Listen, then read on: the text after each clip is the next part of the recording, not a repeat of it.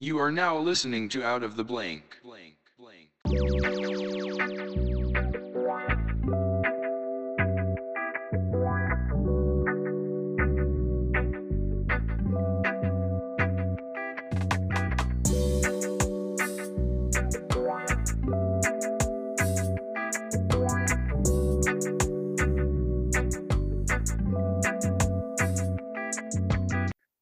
Welcome to another episode of Out of the Blank podcast. I'm here with Michael. Hey, Robbie, how you going? I'm doing all right, man. Michael, I would ask you this really deep question, which I feel like you're going to have a great answer for. What defines you? Wow. So I'm gonna get- I'm gonna get that very- was great. That was great. I'm gonna get very I'm gonna get I'm gonna get a little uh a little esoteric with it this early in the morning. Uh this uh it's a question that has to be sort of defined by in in like the the uh the the ages of man sort of thing from uh from William Shakespeare the you know each man in his time plays many parts. And I think that where I am at right now the the place that the world is in, the place that I am in specifically, I think that to me the the most important definition of of myself is uh, someone who cares about what happens to other people. you made me think. Of, I was going to toss out a joke answer, but then you made me think of a deep one. I think for me, what defines me is my ability to understand. Like trying to really grasp hold of everyone's perspectives on things, being Yeah. open minded. It's a it's Which- it's a deep question this early in the morning. and you're- I It know, is. yeah. It is. Uh, it reminds me when I was in uh, when I was in college. We went to uh, the American College Theater Festival, and there's shows happening all day long. And sometimes you don't get a choice of when you get to see a particular thing. And I watched uh, Samuel Beckett's Endgame at 8:30 in the morning, and it really set my whole day up to just be one of the like weirdest sort of like whole day ex- when you start your whole day off with like two people surviving in like this blown out destroyed apocalypse of a world and how it turns these two people who who genuinely care for each other and they can't get on without the other one. Uh and how even though they can see their own interdependency on one another when encountering people from outside of that interdependent bubble, they react sort of uh, violently and uh, very forcefully to things that come from the outside of that. Um, and I think that goes into uh, trying to use understanding as something that defines you during a period of time like this. it's weird because I, I look at my life much like I think a lot of people should, which is that you should analyze how far you have gone from where you started to where you're at now. Uh, I think a lot of people look at what the future is going to be like and they're upset by the answer that they're not there yet and they're not at a level that they think they should be at. And I said, but look how much you've grown. Look at your progress instead of looking at the end game, the end result, I would say. I look at my life, for instance, like back in the day, like I used to go on field trips, maybe a few of them if I wasn't being held back for being in trouble for some crazy shit I did. But I never truly soaked in when we went on a field trip to go to like go see theater plays, for instance. I never truly understood it. I really didn't care about it. I was always heckling and being that little asshole in the back. But then as I got older, I really started enjoying things of William Shakespeare, where um, even Edgar Allan Poe, and even even falling into the lines of The Monkey's Paw is probably my all-time favorite play. And it could be the actors, if they were having a great day, really was able to capture my attention.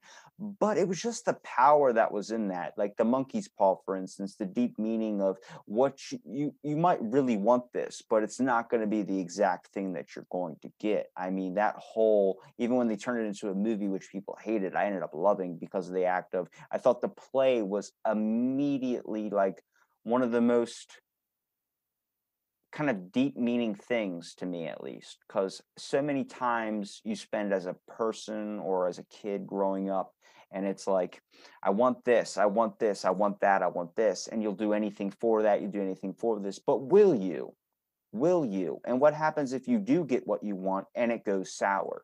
Like for fame, for instance, everybody wants to be in the subjective eye of fame, but that fame goes sour as we're seeing today's time. A lot of actors being taken down or, you know, being in the spotlight where they seem like they just want to leave it. It's like everything turns sour, but it has a process to it. And it really puts into a bigger perspective of what are you holding important into life? What is it that you really want? And what is it that you're afraid will go sour? I'm really glad we're having this conversation. This actually falls a lot into the more esoteric areas of study that I've been doing uh, on myself over the course of the last few months, um, and trying to really, really embody and accept this idea that there is a difference between hunger and starvation, and you have to figure out: are you hungry or are you starving?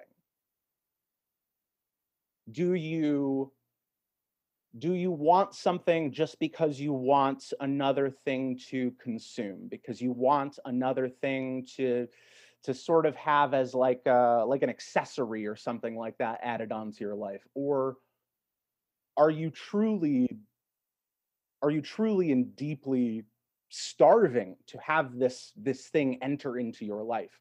Whether it be uh a strange esoteric study or just you know purchasing a thing watching people losing their minds over playstation 5 pre-orders and things like that. Are you hungry or are you starving? And there are people for whom you know their job is making content using video games. They are starving for that machine. Whereas somebody like me who will probably play it maybe four times in a month tops. I'm just hungry for it. When you say studying strange esoteric things, what exactly are you studying? Are you more on the lines of studying everything that's being created by man? Or are you studying things that man is doing or humankind is doing? Because I try and do that a lot with my everyday life. I try and look at things in society that seem where are we're on shaky ground, I would say. I'm not saying I have like a deep perspective. Honestly, that gets me the most heated is when somebody's tossing out like I have the answers to everything. I'm the I'm I'm the I'm the god. Like I have all the I'm the podcast master. I'm like mother your ego is too big. It's, I don't even want to go near it. And it's well, it's the it's the phrase from Buddhism. If you meet Buddha in the road, kill him because he's a liar. If you meet somebody who has who has or even claims to have attained this perfect enlightenment in anything, that person is a liar and a charlatan, and you cannot believe them. You cannot trust them. Uh, the the esoteric stuff that I'm getting into when I turned 35 uh, uh, last summer, I decided that you know I had seen some of my friends date young women and buy fast cars and buy motorcycles, and I decided I was going to become a fucking wizard. seriously. so I started getting into uh, uh, all of these old uh, esoteric magical texts and things like that. Um, delving into a lot of practice with tarot, a lot of uh, uh, learning how to like scribe bones and runes and things like that. Uh, and really, it's just been like um, it's been a different way to hold up a mirror to my own sort of psyche because the the goals of a lot of these things and you'll find them in a lot of texts especially when when you get into occult stuff you can't swing a dead cat without hitting Aleister Crowley Yeah. and a lot of his stuff was about um gaining worldly power um increasing his his own personal power but the very heart of all of this is sort of an understanding of who you're who you yourself are as a human being. The way that i describe tarot especially to other people is it's a mirror that's broken into 72 pieces. So during the course of a reading you will get an opportunity to look at these specific archetypal pieces of your own mirror because the idea is when you sit down and if you were to just go card by card through everything you should be able to find a touchstone in your own life to all 72 pieces. Each like kind of like a fracture of the soul a little bit too. A little One- bit, yeah. One that develops about who you are. Like you you you you might have more influence of a certain card inside of yourself than others, but they're all lead up into what the human is supposed to be, what a person is supposed to be. Absolutely. And it's all things that exist within a human being sort of simultaneously, especially when you're when you're looking at it as a practice for self-fulfillment as opposed to a practice of let's say divination that I'm trying to uh, figure out the future. When you take that aspect out of it and you're just saying, okay, what is this asking me to look at within myself today? What are the things inside of me that I am going to be sort of putting under a microscope today. And sometimes they're things that you might not like about yourself. Sometimes they might be about the lies that you tell other people or the lies that you tell yourself. The the ways that we sort of uh, uh, big ourselves up or the ways that we diminish ourselves intentionally. Um, and the ways that you have to sort of sit with and recognize those things. It's very easy to be able to look at a reading and say, ah, this doesn't have any value for me. This doesn't this doesn't open anything up to me. But especially when you're just doing yourself, it's about being able to really put that microscope onto your own person. See, the issue is you're asking people to look inside of themselves and c- confront the demons that everybody's trying to hide. The reason why we do something that keeps our stress away, keeps these angers away. It's really hard. And this was the, I think, the reason why people hate isolation so much is when you're spending so much time with your thoughts, you realize what in your life needs to change and you're afraid of that change. I got super interested in oneironautics at one point in my life, mostly because I can't sleep. But when I did sleep, they were very intense dreams that were like nightmares. And I would wonder what these things were.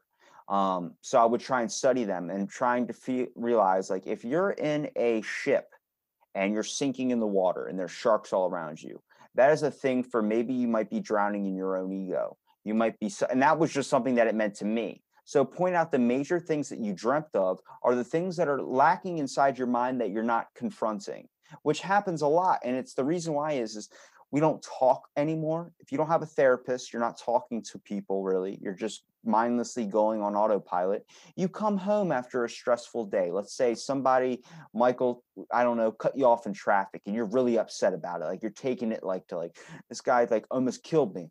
But you come home and you'll talk about it. You just go upstairs watch netflix and go to bed that I consider this is my little euphemism or metaphor I want to say is that it's like your soul is like a pane of glass. Every day you get a little crack in that glass, and that's what I call a stress fracture. A little stressful stuff that ends up building up for so long where your mirror looks like someone chucked a baseball through it where the, the whole thing is cracked. And you're just putting band-aids or gum and sticking it on there and that's you going to sleep is you putting that gum on there. You're not confronting those issues. And when you don't confront those issues they build up to a point where it breaks you. Either it breaks your will or it breaks your emo- emotional state. And when that happens it's never good. So when you reflect like with isolation for instance it's causing you to look at those things things that you dream and you think about and you have nightmares about. They have a deep meaning when it comes to the fact of which honestly you could say you could take deep meaning out of anything but if you really choose to use it in that direction you could hone in a lot of problems. I realized at a very very early point in my life i have a fucking huge ego issue. Like when somebody gives me a compliment, I can feel in the back of my head like stroking my ego like a little demon, like, oh, you're gonna Oh, be yeah. amazing." And I, I I have to. I- That's why if you ever hear somebody compliment me, I say no, thank you, or I'm like just I I just dismiss it because if I let that beast in, then that it's like letting a Jehovah's Witness in your house. You're never fucking getting them out once they're in. They're gonna keep emailing you. They're gonna call you. They're gonna always show up. You're letting in that door where you think it's like, well, it's only once. It's never just once. An alcoholic doesn't just take a sip.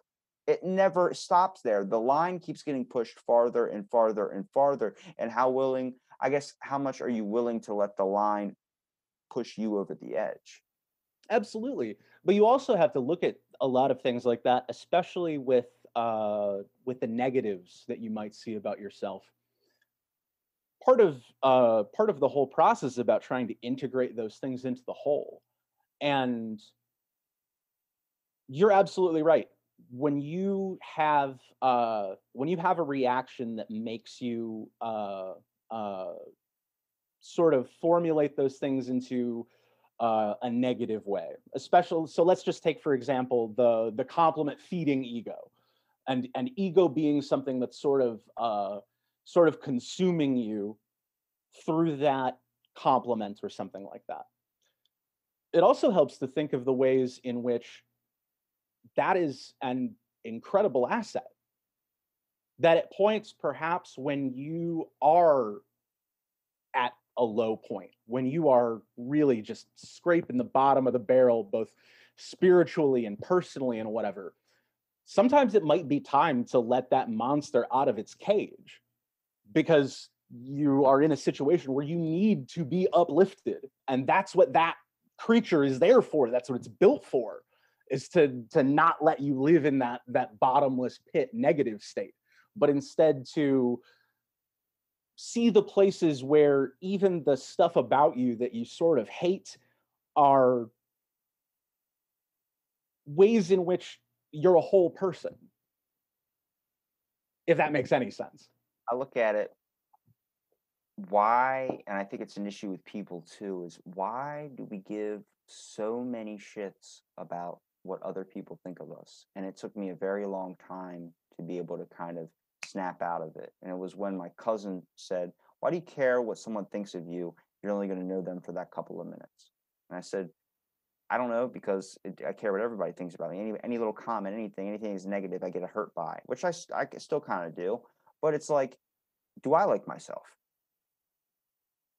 Some days, some days I do. And some days I have to fight the demons that go inside my head where I have my avenue to release those things. But I look at like the ego issue, for instance, is I set impossible goals that I'll never be able to accomplish in my lifetime. Never. I set them so freaking ridiculous, which doesn't work for everybody, but it works for me and everybody's different. It's because I'll never stop building to get there. Doesn't matter if it's an impossible goal, I'm going to work my hardest to try and thrive up there. I think the issue is people set a goal like something so ridiculous in such a short amount of time. I'm going to lose 80 pounds by, let's say we're in November, by January. It's like, that's not going to fucking happen. That unless you're getting major surgery, that's not going to happen. And once they don't see a pound shed off in that first week, they give up. I set something where by the end of my lifetime, I just want to be remembered. And it's like, be remembered by who? Do I want to be remembered by everybody? No. But I want to be remembered so much that where I, I made an impact. I made a bit of an impact into not one person, but just a few people that I had held close in my life, which you will with your family. But everyone has this idea and this objective of I want to be famous. And it's my issue with fame is that it's corrupting. Power is corrupting. But a million people loving you for a minute and then you're gone. Or a few people that will love you forever, long after you're gone. Would There's... you rather be a million people's 10th favorite thing or 25 people's favorite thing? I have an ego issue with both of those things. you know what I, I mean? Yeah, it's it's a it's a thing though, is that people don't understand that limelight is so fleeting. One minute you're in it, and then one minute you're out of it, and then the issue is it's just like body dysmorphia when you're a power lifter or a weightlifter. You see yourself at peak like I have a six pack on top of my six pack. Like I had talked to um my fifth episode was with one of my uh, bodybuilding managers and I was talking to him like back when I was lifting every single day, twice a day, just going nuts with it. And um, I asked him, I was like, do you ever get upset? Like, I know when I look in the mirror and if I'm having a rough day, I get like a mentally messed up. And he goes, you know, you want to see some photos of me back in my day? And he starts pulling out his phone and swiping through photos. I'm like, are any of them not with you in a Speedo? And he goes, no. He goes, when you look like this, you you took a lot of pictures in a Speedo. But it was six pack pictures, bodybuilding pictures, and now he has a dad bod where he's wearing a Captain America hoodie. Amazing guy. But I asked him, I was like, how do you overcome that? Seeing that you're at the age you are now when 20 years ago you looked like Arnold back in the day. Like, how do you how do you mentally cope with that that that regression that how you're never going to be able to accomplish that again? And he goes it's something that weighs on your mind every time you look in the mirror but you can choose to let that hold you back and you can understand that was you then and this is you now. That whole body dysmorphic thing that whole thing leads up into society when it comes into fame we have this idea of when that fame, when that thing, when you're in it, it's amazing. It feels good. Everybody complimenting you, telling you, Michael, you're the fucking best, man. You got everything. It's needed at the time. But then once you're out of the spotlight, once you stop, once you take a break, once you get out of it and you're not in it anymore and it's on to the next thing, your mind goes through this regression where it's like, oh my God, like, do they not care about me anymore? And then you start making music that's trying to be. Was. I ever good at all? yeah, it starts turning into this thing. Did is am I just crap now? And then you end up hating yourself, so it turns sour. It's like the monkey's paw, and it's like Yeah. there's so many fucking things that we should be more concerned about rather than this idea of why do I need to be number one in everything that I do? Just do your best, be consistent. It's like my fucking staple. Be consistent with it. I'm not the best, I'm not the fastest, I'm not the strongest, but I fucking try. I just Yeah. try and do what I possibly can to bring some cards up to the table. Well, and I uh I had somebody I was a professional wrestler for for a number of years before What? uh yeah. Uh before my uh my head injuries from hockey and wrestling all caught up to me and I had to I had to walk away last uh October. I still want to do one more match because I'd never got to have like the closure of like a last match. But when I was getting ready for that, uh I had coaches who who really helped me to understand like you have to think about it not like my body isn't ready because my body doesn't look a specific way because professional wrestlers by and large have in your head a specific physique that you're thinking of. Don't worry about what your body looks like worry about what your body's capable of doing what can you do not what it looks like look at what you can do no, Mike, you do not have a six pack body. The front of you is not shredded to death. Nobody can wash their clothes on your abs, but you can hold a 350 pound man over your head for nine seconds. And that's something not everybody on the planet's able to do. So think about the ways that you are exceptional instead of the ways that you aren't. Your your your uh your bodybuilding manager, your your friend who has, you know, gone are the days of the mighty six pack and stuff like that. But what is his body being asked to do? And does his body fail him in those things? I would imagine that he would say no.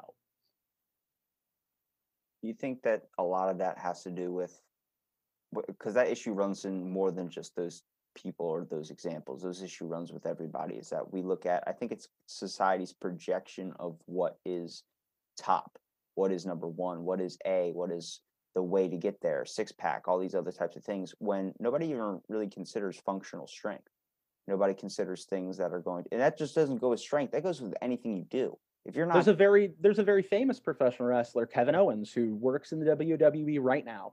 And if you saw Kevin Owens walking down the street, you would see a fat guy with a beard. And when you see a fat guy with a beard walking down the street, it's not every day that you think about the exceptional athletic things that he's capable of. But we're talking about a guy who can go out and put on a 60 minute wrestling match, which is hard. It's one of the most exhausting things any person can do. 60 minutes of continual performing, performing with your whole body, using your body to care for another person's body while you're telling a story, doing something that simulates combat without detrimentally harming the person that you're doing it to. It's it's an exceptional thing that not all people are capable of doing, but you know, you watch him walk down the street and he's just average normal looking guy. wrestling's that thing though that's like it's really big when you're a kid then you lose it and then it ends up coming back and being awesome when you're an adult like i, I that was like a good seven year period where i was like it's fucking fake and then it's all this and then i started realizing like it might not be real hits but they're doing those real stunts and that is some extreme like choreographed shit like that's intense this is what I always say to people. They're like, "Well, wrestling's fake." I'm like, "Yeah, dude, so's Breaking Bad. that's true but not, So's not Game, even so's Game of Thrones. Those things are fake. No, Why what's the what's the just because this is a this is a fake athletic event, it doesn't have any value? when when you see somebody get picked up and then I guess get pile drive, whatever it is, where they sl- where they go knees first, they like drop to the knees where the head's like right in between the legs and hit that. Yeah.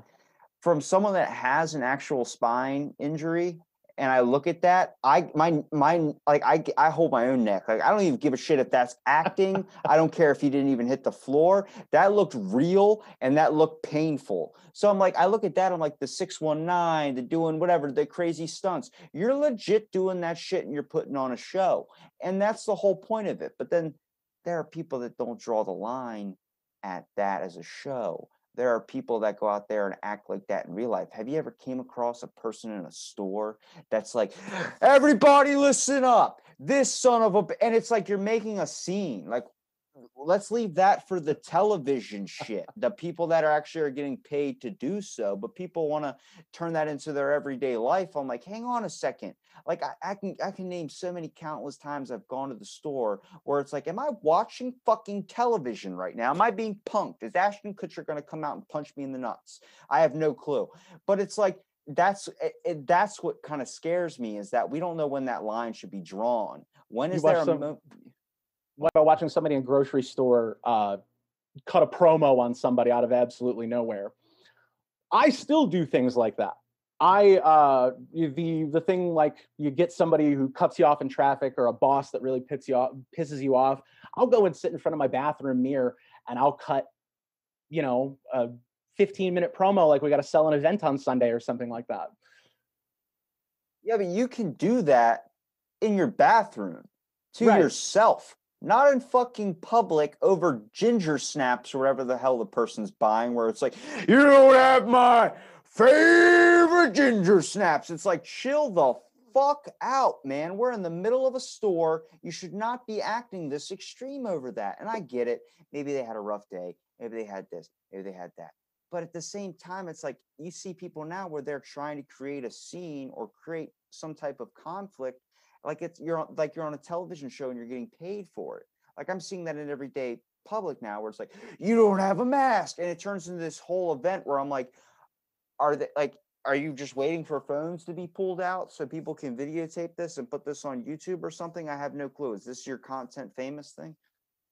it's always about something else you know they it's when you work in a service industry especially either retail or uh, waiting tables working in kitchens to a lesser extent uh, you can you can see those people coming from a mile away. You get to the point where you can sort of see it in their body language that like what this person requires from this interaction is not the the act of me selling something to them or the act of me making them food or bringing them food or anything like that. They came here because they required this conflict, because they needed this power balance to be shifted into their favor. So they needed to go someplace where they had power. They needed to have someone who uh, through the the way that the social interaction works has no power and they needed to exercise that power on that person. And it all comes from a lack of control in your own life. So, what's the ideal fix for that? Of trying to get control into your own life. So there's there's different methods that you can do to sort of help yourself to understand and recognize your own controls because there is so much of our life that isn't up to us. It isn't up to me what my boss wants to schedule me by and large. It isn't up to me what the weather's doing today. Sometimes it isn't even up to me what clothes I get to wear for the day because I have a uniform that has to be worn for a, a position or something like that. But it's about finding the places where you do have that choice and exercising that choice, and places where you do have power and exercising that power, and having the self awareness to look at it and say, if my problem is the power being exercised on me by this other outside force, and what my problem is, is the way that they exert that power. It can feel temporarily good to exert that same kind of power on somebody else. there is a problem, like I said before, with power corrupting. Power is always going to corrupt. At one point, even being president, it's like, oh shit. It's the same thing with the the, the gym thing. You have all that power, the next you know, you're not president anymore, and you're like, well, I can't do shit now.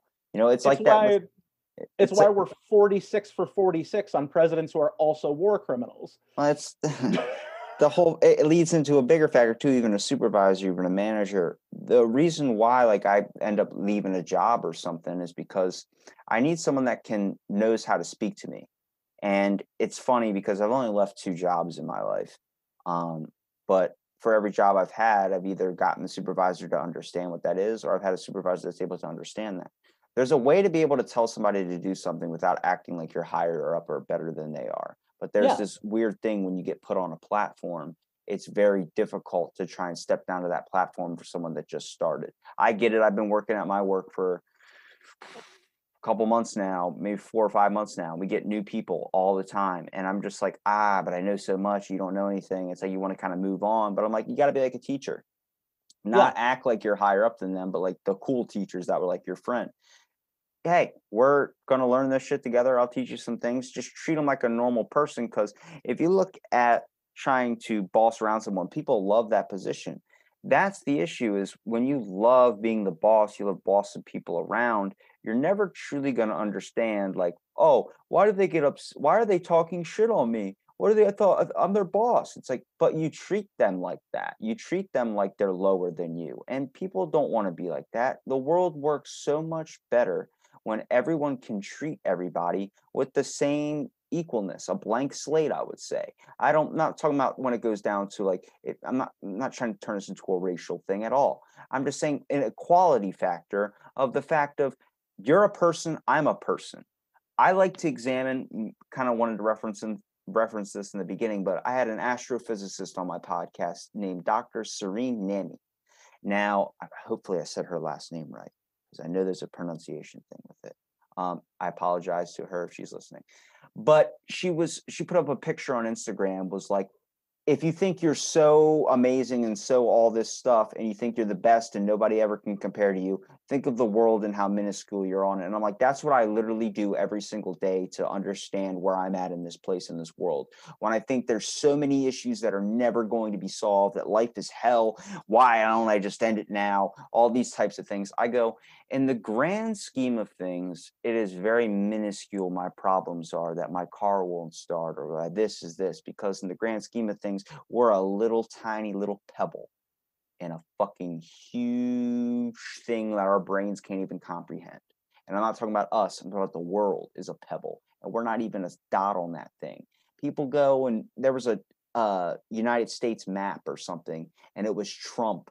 It was uh, supposed to be the like how big he was in of the states or whatever it was, and the whole you, most of the United States was red before the election. This was like a couple of years ago Yeah. and then someone zoomed out and it was the United States. And then you barely saw that little red dot.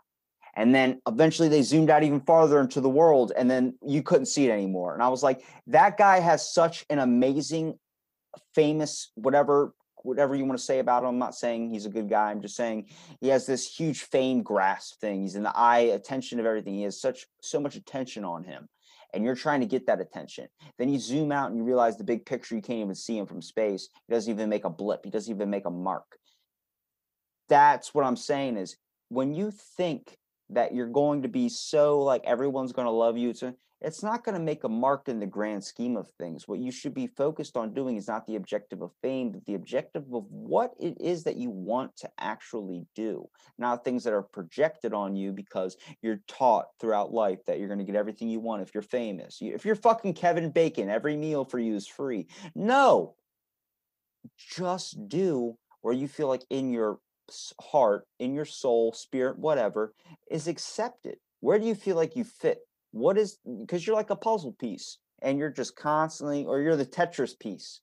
You're fucking trying to figure out how to get that last line done with. Where's the fucking straight squiggly guy that co- that comes in and fills up that block where you're like, this guy's to the party, I can complete the game.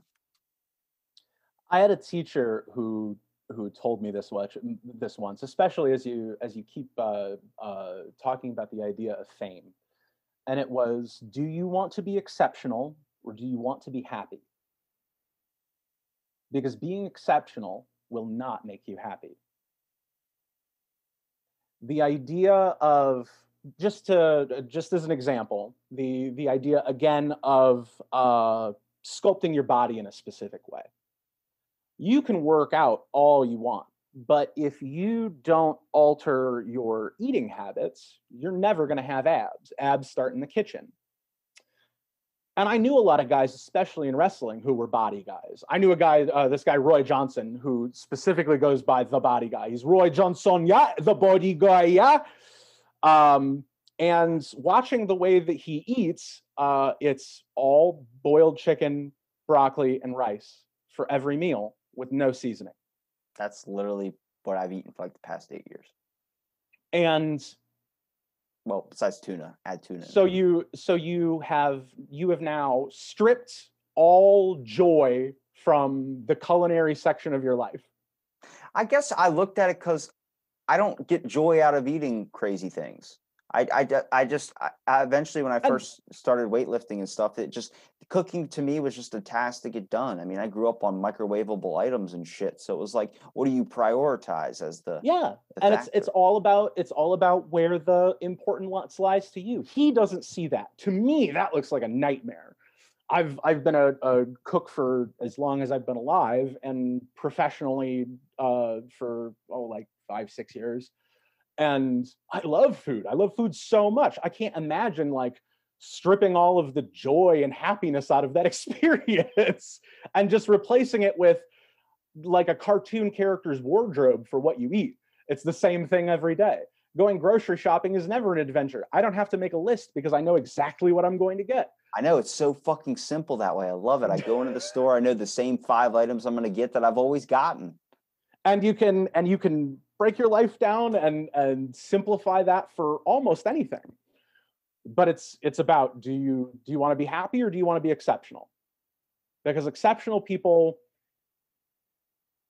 they have to do things that will not make you happy.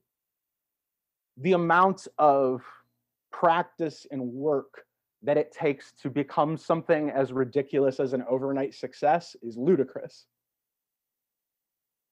Rapper or the idea? Uh, uh, for for anybody, the the uh, uh, to to take it to something that I know very well, professional wrestling. I meant you said ludicrous. I'm like, are we talking about the rapper Ludacris? You're talking about the objective idea of The the the the uh, the objective concept of something being ludicrous. Okay. um, you'll see somebody who shows up on WWE TV, and it will be the first time that they've been on a world broadcast wrestling thing. So, for all intents and purposes, and everybody who is watching, you are viewing a rookie taking their first steps out. And boy, are they awesome. God, how that's amazing. Their first match, they were so incredible. They looked so great. It must be incredible to be such a wonderful overnight success. But what's not on TV are the 15 years of grinding, doing shows in bingo halls for six people, being paid in plates of chicken before you got to see it. Kind of like the building of Rome. We all know the objective idea of Rome. Here's this beautiful thing, and we say it wasn't built in a day, but did you see all the work that went into that? All the people that probably died making it. and and with anything that lasts a long time uh ourselves our cities we're building on top of the ruins of what came before us everything used to be something else you and i we used to be different people who did different things and who we are now is built upon the ruins of who that person was Perfect example. When I was 13, I masturbated a lot. Now I masturbate a lot less.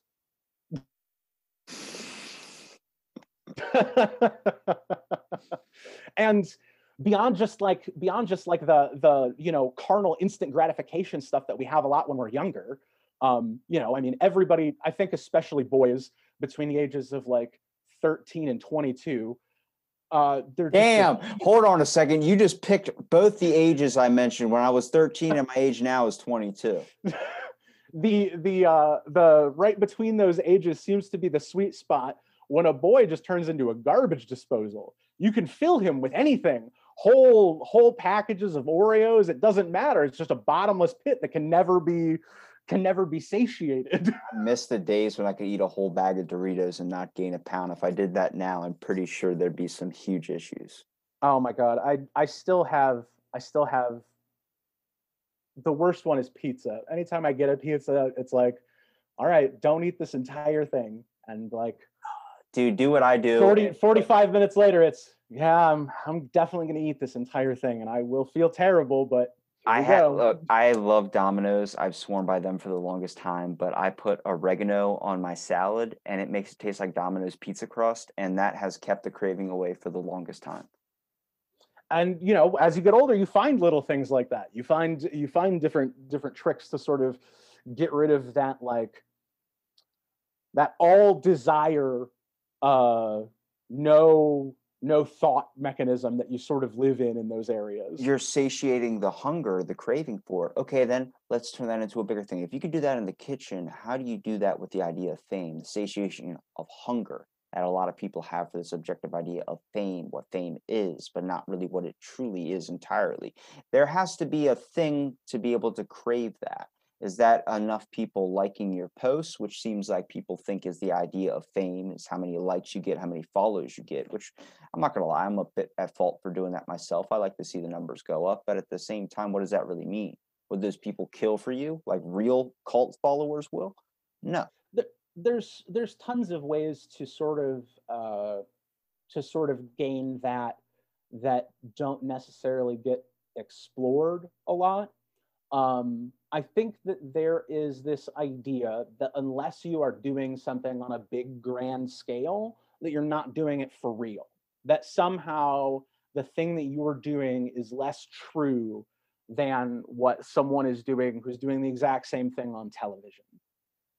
Uh, and a lot of it has to do with sort of the the privilege of being able to to go and get and grab that space getting the getting the likes on your post seems to be a way that people sort of scratch that that dirty nasty famous itch. But there's lots of other things that you can do. Go do your local community theater production. Most towns in this country regardless of how big they are have some mechanism that functions like that.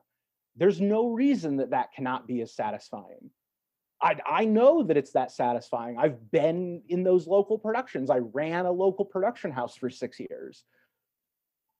And it definitely feels good when you have a little kid who comes up to you in a bookstore and remembers that you did Hamlet when no one else in the room has any idea who you are. it feels great. But there's lots of times when you see people who get that thing that you covet and then they get really excited about all the places that they can go that they don't have it. The biggest sport on planet Earth is soccer. And soccer stars, towards the end of their career, most of them end up in MLS, in the US Canadian Domestic League, Wait, And they so- love it. Soccer's the biggest sport. globally. Okay, that makes more sense. Well, I'll say in the United States, it definitely is football. I just watched a person yell at another person for 45 minutes like two days ago about football. Yeah, for, for sure, for sure in the United States, it's American football, but but soccer globally is the biggest thing in the world. You have guys who go from they can't leave their own home in the country that they live in without being mobbed endlessly. And then towards the end of their career, they come to play in MLS in the US Canadian Domestic League, and they tell all their friends, This is amazing. I can go grocery shopping. Nobody bothers me because nobody cares. Nobody cares that I'm Leo Messi. I wonder if Leonardo DiCaprio thinks that. I mean, I'm sure that there are there are places, but probably less of them for film stars where you can sort of uh, get away and have that not be important to people. Um, It was like an issue because, like Bill Cosby, for instance, a lot of people I've been hearing have really bad accounts from him. Not the victims of his crimes, but more on the aspect of people that have known him and hung out with him at a bar or something. They talk about how his ego issue was so big. He thought he was better than everybody else, and he like, like give you like Wanda Sykes, a famous comedian. He was giving her like berating her for the way she was speaking, saying that it wasn't right or it wasn't this, it wasn't funny. And everyone's like, what the fuck? Like, you can't tell her she's amazing. Like it and it was this whole aspect of like he used to have uh, his security guards tuck him in at night like a child like tuck him in and it was just for this idea of power like some people when they have it they want to abuse the shit out of it i'm like that is the he would have people watch him eat soup fucking Or soup or they're using their power to get something that they don't think that they could get otherwise. I'm using my power to uh, the the tucking somebody in, for example. Bill Cosby needs somebody to love him. Bill Cosby doesn't feel like anyone loves him, like anyone truly cares for him. So he maybe if they were people. fucking awake for it they probably he probably would feel different Sure. So he makes people. He makes them do these things like tuck him in.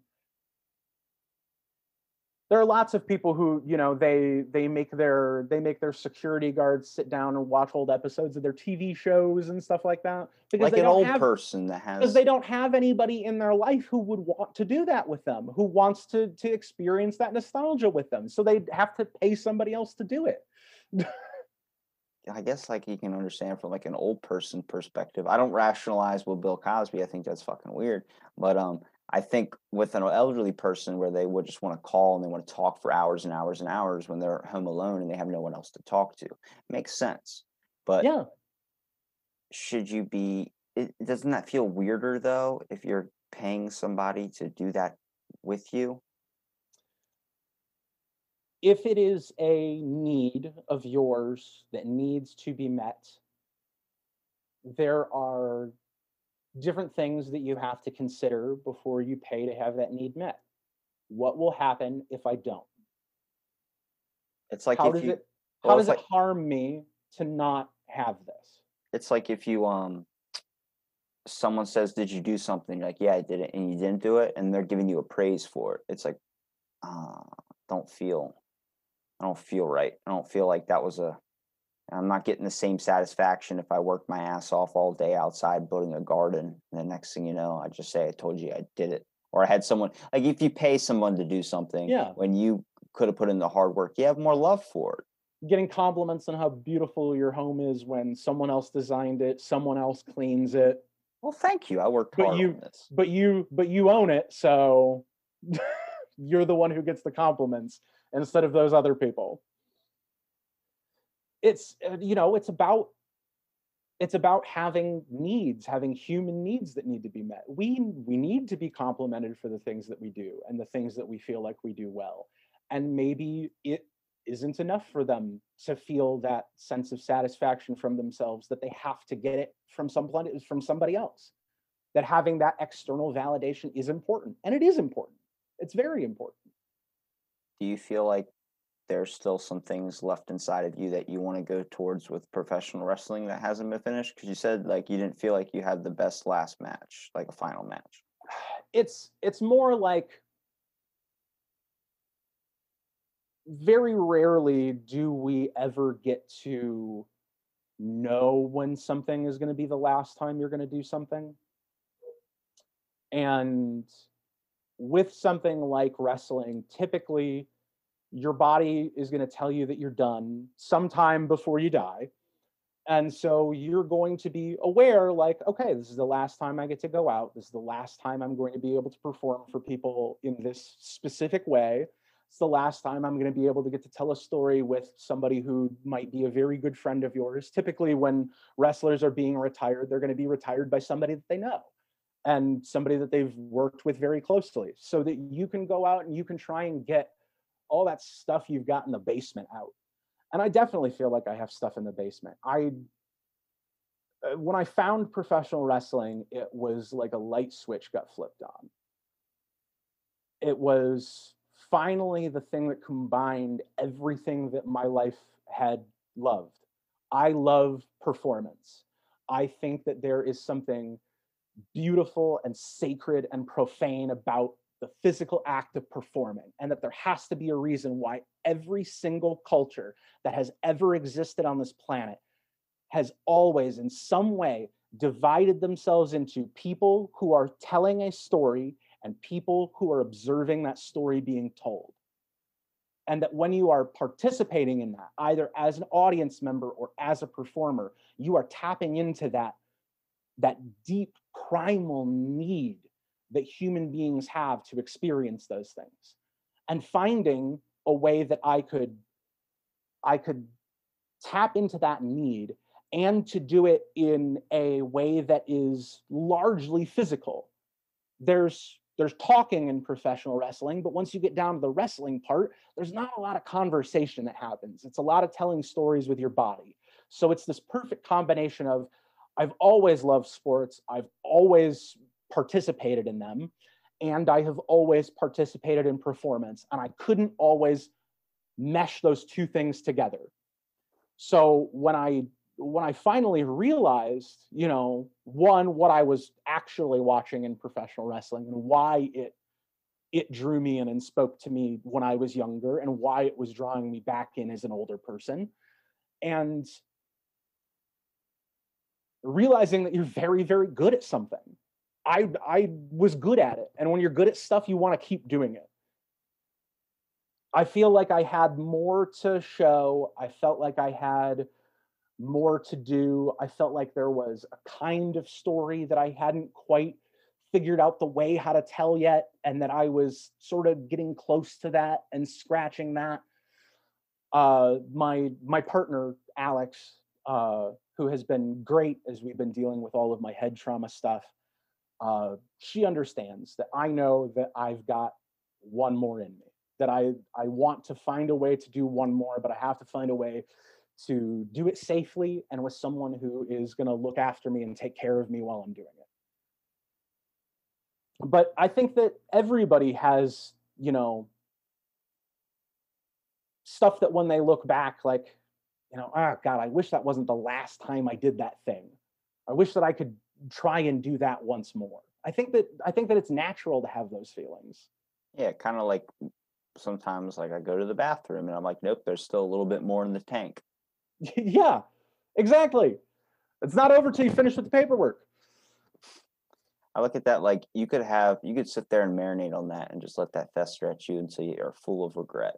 But instead you have this perspective of, yeah, but what's the I had fun doing it. You found what you love. Like same thing when I mentioned um his name was Chuck, the bodybuilding manager. I, I asked him about it. He goes, I wouldn't take a second back. I said, why? He goes, because I had I found what I loved. I found my passion. I found what I'm and he trains people now. He doesn't look like like how he did, but he was like it, it was something that was in that moment. It was everything. And I I found like a lot of people spend their whole life trying to figure out what they want to do, who they want to be, and who they are. He goes, I found who I was. And he goes, I'm not, I'm not, it doesn't mean I lost it. It just means I've completed it. I've done what I wanted to do. I've done that made me happy. That gave me that time. That gave me that strength. That gave me that ability to feel like, holy shit, I'm somewhere. And I, this is where I would need to be. And I think a lot of people need to look at things more like that than, oh, I left that on the table. I wish I could go back and all these regrets and things. The composer Lin Manuel Miranda uh, said when he was talking about uh, the success of Hamilton, he said, I know what the first line of my obituary will be. So now I'm trying to figure out what all the other lines are going to be. Damn. I'm gonna um, say what I said before about being remembered. I'm gonna fucking pay whoever does my funeral to be an amazing public speaker, so they really remember. Because you always just remember the last speech. Even the whole funerals I, I've ever been to, I've always remembered just the last, like the dude that did the thing. Um, well, and the idea, the idea that you die two deaths, you die twice. You die once when you physically leave this world, and then you die again when the last person who remembers your name expires. Damn. Well, we need to figure out immortality because whoever's going to remember me needs to live forever. and there's, and you know, there's, there's people, there's people who have successfully found a way to maybe not live forever, but they are still alive in some certain way here. But now you have more the legend of them, the reality of them doesn't necessarily exist anymore. And it goes all the way back to talking about the way that people are perceived, that being perceived negatively in a small interaction. Well, you can walk away from that you can say, yes, my truth is not that. That interaction is not who I am as a human being. But that interaction is who you are for that person. And whether that person remembers that interaction for a week, a month, a year, the rest of their lives, there's a version of you that exists who is that, who's exactly who that person thinks you are. And they'll exist for as long as that person exists. I bet this interaction went a little bit differently than you were expecting. I know the episode I sent you to listen to, you're probably like, oh my God, we're just going to be doing crazy stuff. But no, it got deep. uh you know it's all about the the way that things sort of get get driven and i think that right now is a, a pretty deep uh introspective time especially for people who are trying to find the new ways to make art in this existence in an existence where it is not safe for me to be in a room with other people how do i satisfy my desires and needs as a performer what are the ways that i have to do that I'm about to ruin it with something funny. It's the commotion in the ocean, brother. Hell yeah. And in a in a place like this, you have to find the ways that you can sort of disrupt what you think of as the the the right or correct or normal way to do things. Fucking nothing's normal anymore. So it'll be called the new normal. Uh, right. And and it will stay the new normal until there's another new normal, and then everybody will be talking about wanting to go back to that one. Just want to go back to the 90s when things were more simple. Nostalgia is just feeling sad about happy memories. Ruin It's that just- for me. It's, it's all I have left. It's just making you feel it's just making yourself sad about things that are happy Well, I know we didn't talk about the page or anything, but do you have anything to promote, man? Anything you want to talk about?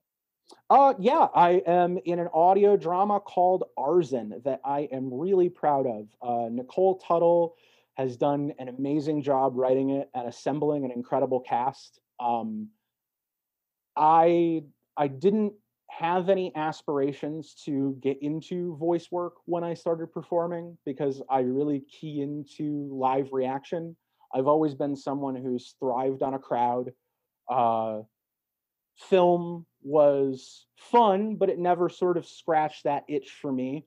Um, and being able to find a place to to sort of execute these things was definitely interesting, and sort of composing your own portion of this in a bubble, in a vacuum, uh, and then hearing it all combined together by other artists, you know, having things combined with the amazing music of John Bartman and the incredible work of everybody else in our cast, down to the Foley work and editing that's being done, having all of that come together and then listen to a whole that I couldn't have conceived of has been really incredible and rewarding.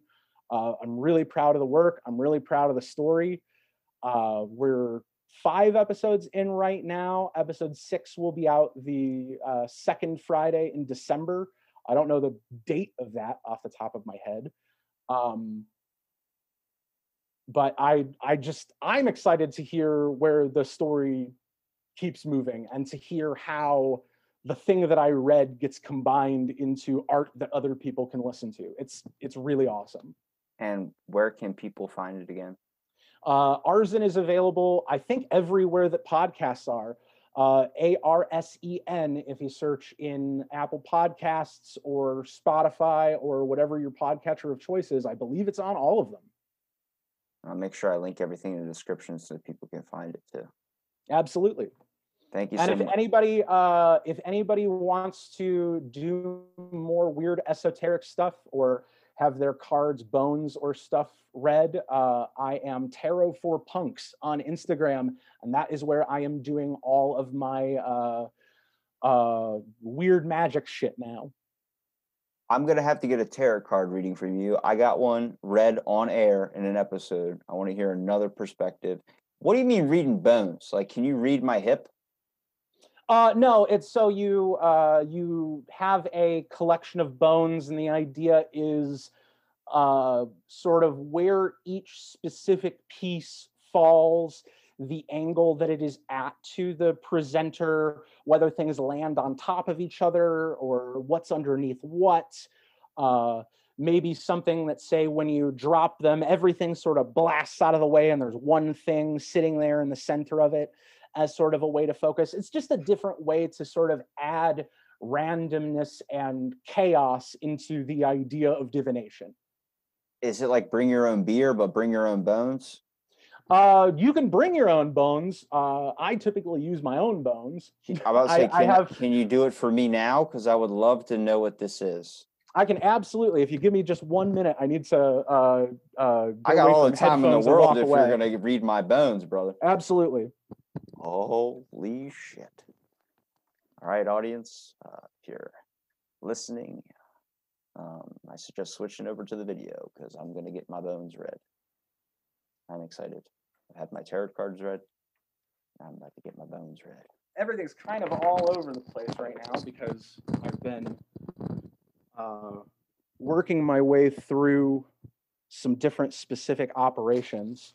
But so, I'm excited. I'm so happy I even asked that. but so I've got uh, I've got these things here. I've got horn and bone, and I've got another little bag of bones here. So we're gonna take a look at something here. Now, typically when I do this, I don't like to have someone who has a question already in mind. Typically, I like to let this sort of uh, fall as it may, as sort of a this is what you're being asked to look at and look into. Again, it's just like tarot with all of these archetypes that can sort of respond to any situation.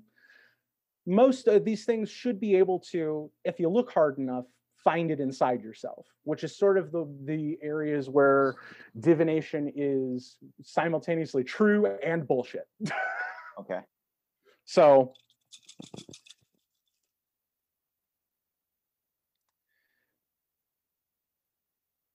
Is so the way that we have things laid out right now, when is there any way you can point the thing down so I can let me see? let me try and see what I can do for you. I don't know how much good light I have. Is this is this would this be specific for me or would it be like this, this one you just did?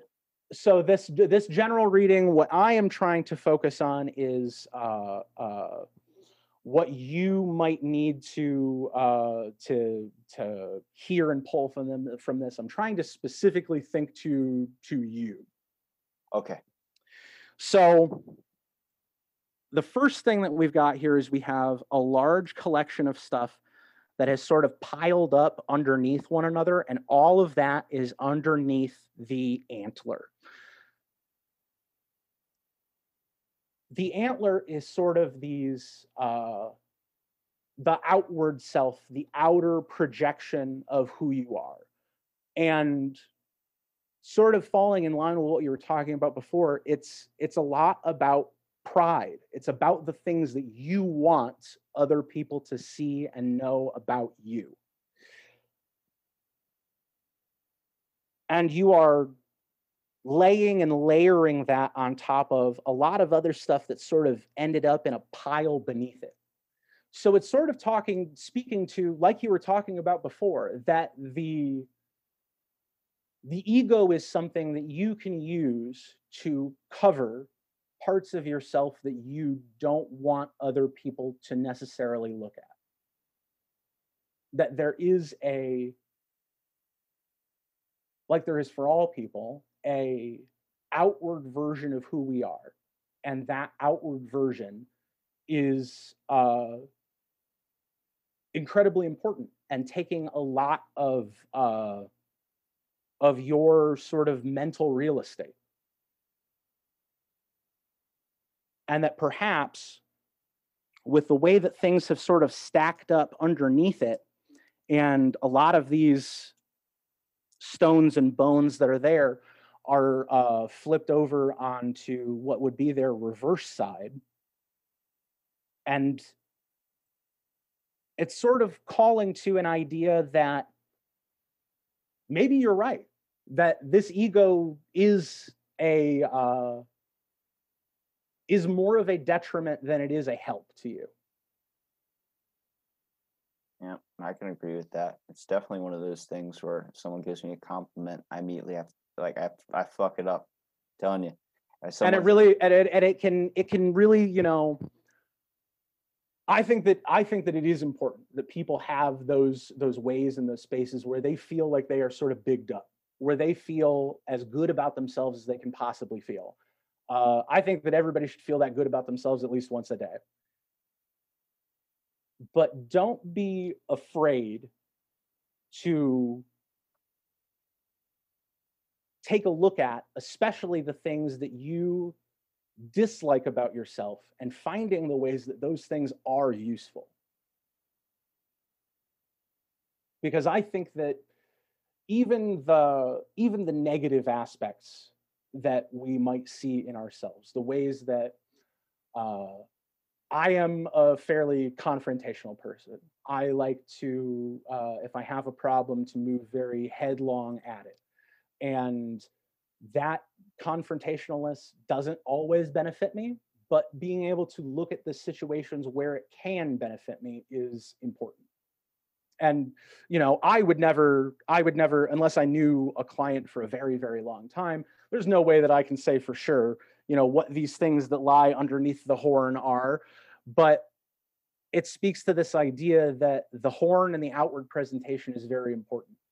And perhaps there are useful things within you that you don't yet see as useful that you need to take more time and learn to love about yourself. Hmm. Trying to think of what what do I not consider useful? I don't know. I feel pretty useless to be honest with you. I couldn't make fucking mashed potatoes that are instant mash. So that was a big fucking wrecker where I was like, damn, I could do so much compli- complicated shit and then I can't even make instant mash. but a a failure in one aspect does not negate the success of others and maybe being able to find something like that and saying hey what would it be like? What would a version of me look like that knew how to make instant mashed potatoes? Probably be a lot fucking happier. and then it and uh, but- but that version exists. That version of you is already real and you can already become that version of yourself. Without uh, without like hundreds and hundreds of hours of dedication you can do it. It's it's a goal that is so attainable just need to have patience and know when it says two cups of hot water, I don't just do a giant pot of water to where it comes out like clam chowder. you can you can you can take a week and you can perfect that art That's a fucking week though, man. My patience is so small. and you know what you might eat some bad mashed potatoes in the wild but we learn more from our bad mashed potatoes than we do from our perfect mashed potatoes i'll tell you what I had them frozen. It was okay. hey you learn more from the bad than you do from the good absolutely I don't even want to bring up the rice I ended up cooking yesterday that was still messed up. I was like, it's at 90 seconds in the microwave. Like, yeah, but I don't know how, but you messed that up too. I'm like, I'm just sticking to the can of tuna a day. I just like that better. It's not complicated.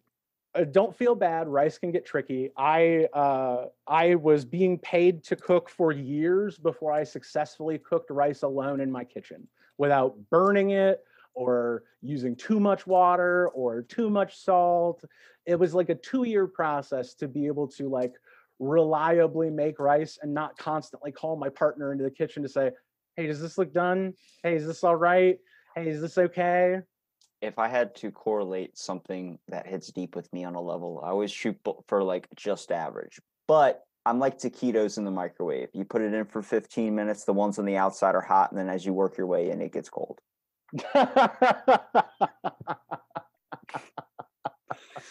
Michael, I Oh, I appreciate you f- uh, for everything, for doing the podcast, for giving me that reading. Is there? Uh, please promote one more time where people can find the stuff.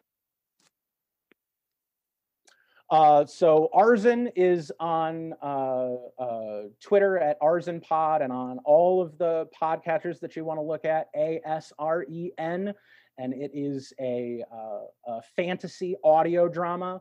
Um, if you are uh, are into some of the actual play d&d shows think about a d&d show but there's no dice rolling or mathematics it's all story all the time and then if you are interested in getting esoteric or weird i am tarot for punks on instagram I'll make sure to link it all in the description. And thank you for listening to this episode of Out of the Blank podcast.